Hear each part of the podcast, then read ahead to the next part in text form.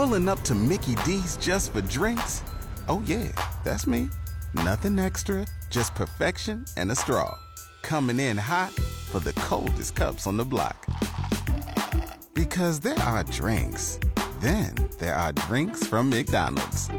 Mix things up with any size lemonade or sweet tea for $1.49. Perfect with our classic fries. Price and participation may vary, cannot be combined with any other offer. Ba da ba ba ba. Bill Morgan in for Pam Cook on Canton's Morning News as new work week kicks off. Happy to be talking with Fox News Radio's Tonya J. Powers. Tonya, I know of the U.S. and South Korea to have military drills this week. Tell us about that and what I'm sure is uh, not pending, what's going to be a not happy response from North Korea. Yeah, it's already had a not happy response uh, from North Korea. The the drills are going to be going through September the 1st. Um, the Freedom Shield exercises, as have kind of been renamed at this, point, at this point, will include uh, field exercises involving aircraft, warships, tanks, potentially tens of thousands of troops. Before uh, these were canceled in recent years, um, some of these drills, the regular drills, these these were always just referred to as the summertime drills. Um, they, you know, were canceled and or downsized. Um, before then, though, they, you know, prop, they usually involve somewhere around 10,000 American troops and 200,000 Korean troops. Uh, they had included live fire drills with like land and sea and air assets. Uh, with this, there were uh, uh, tens of thousands of these troops that had participated in the summertime drills that were a lot, you know, a lot of computer simulations um, you know, so they could work on their, you know, joint decision making, and planning, and things like that. Um, this, of course, comes as the, you know, the folks in North Korea have increased their missile testing. They have had a basically a record pace this year for missile testing. Just two of those uh, suspected cruise missiles launched last week. This year, they have really outdone themselves. They have, uh, they've had more than 30 ballistic launches this year from the north there, including their first demonstrations of intercontinental ballistic missiles in nearly five years.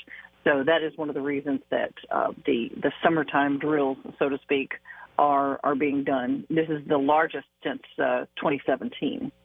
And when we talk about those kinds of things resuming and growing between the U.S. and South Korea, how much, um, I guess, back and forth has already happened, whether it's been open and out front or under the table between North Korea and South Korea and the U.S. on the exercises both are conducting? Well, South Korea's president, uh, President Yoon, um, his predecessor had tried to restart talks basically with Pyongyang. Um, Pyongyang and the folks in the north have basically called this invasion rehearsal.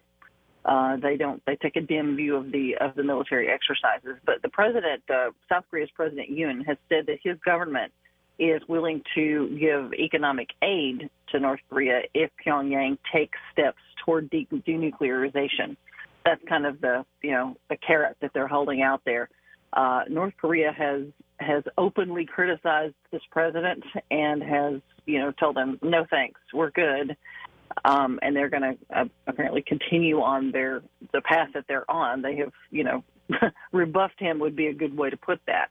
Um, but these, you know, these are are you know training for drone attacks, uh, other new developments in warfare.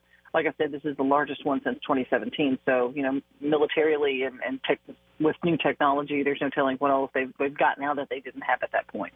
Fox News Radio's Tonya J. Powers, our guest. And Tonya, as we wrap up, what has the White House's response been to all of this?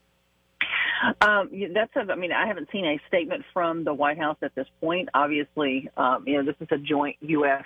Uh, South Korea thing. Uh, I would imagine they have been thoroughly briefed on on what's going on. The you know they're they've been they've been I think hoping for a diplomatic you know answer to what's happening in North Korea. Uh, but you know besides that, they have decided to, to do these drills uh, again with South Korea. They are also uh, part of this does involve, um, you know, making sure that they've got other, uh, you know, responses ready to attacks, uh, any kind of like like a joint military civilian response sort of thing to not just seaports and airports, but industrial facilities like semiconductor factories and things like that. So it's not just a you know, everybody's, you know, getting their weapons out. It's they're also working on, you know, if some of those things are attacked, what what would they, how would they respond? Tonya, as always, we appreciate the work you do with Fox News Radio. Have a great week. Sure. Thank you.